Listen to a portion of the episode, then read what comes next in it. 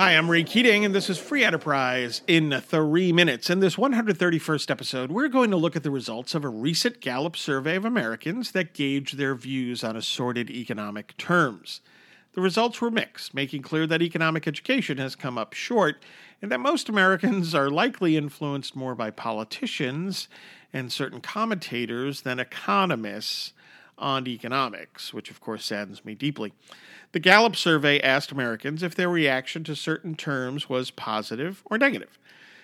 Now, capitalism did score better than socialism, thankfully. 60% viewed capitalism positively, compared to 38% seeing capitalism as negative.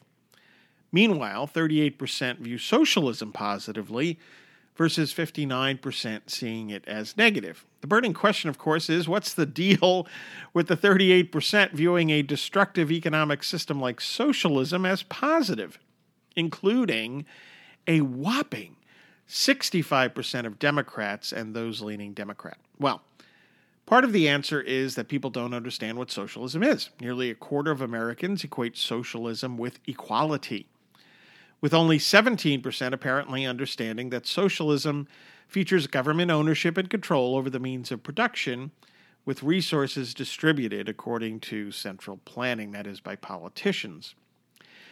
Also, while 60% view capitalism positively, when asked about free enterprise, effectively another term for capitalism, 84% hold a positive view and only 13% a negative one.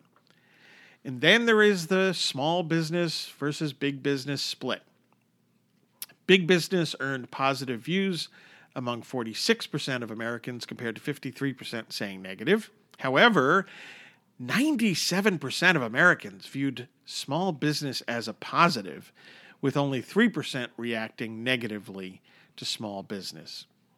From this economist's perspective, there are some welcome pluses here, namely, Americans' takes on free enterprise and small business, but work is needed. For example, education is needed on fundamentals like small businesses becoming biz- big businesses in the market by serving consumers well. Uh, in making clear that capitalism and free enterprise are basically the same thing, and on explaining the many ills of socialism as a theory and when imposed on nations.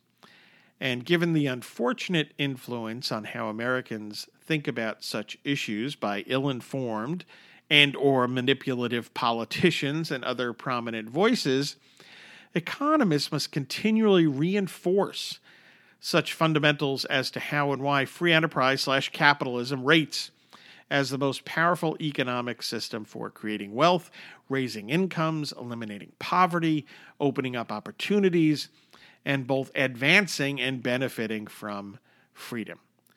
Given the unfortunate influence of politics, more so than most other disciplines, economics, education is an ongoing process. Hey, thanks for listening. Like and follow us on Facebook at Free Enterprise Economics and on Twitter at Free Enterprise 7. And please subscribe to the Free Enterprise in Three Minutes podcast. Take care and hey, think more like an economist.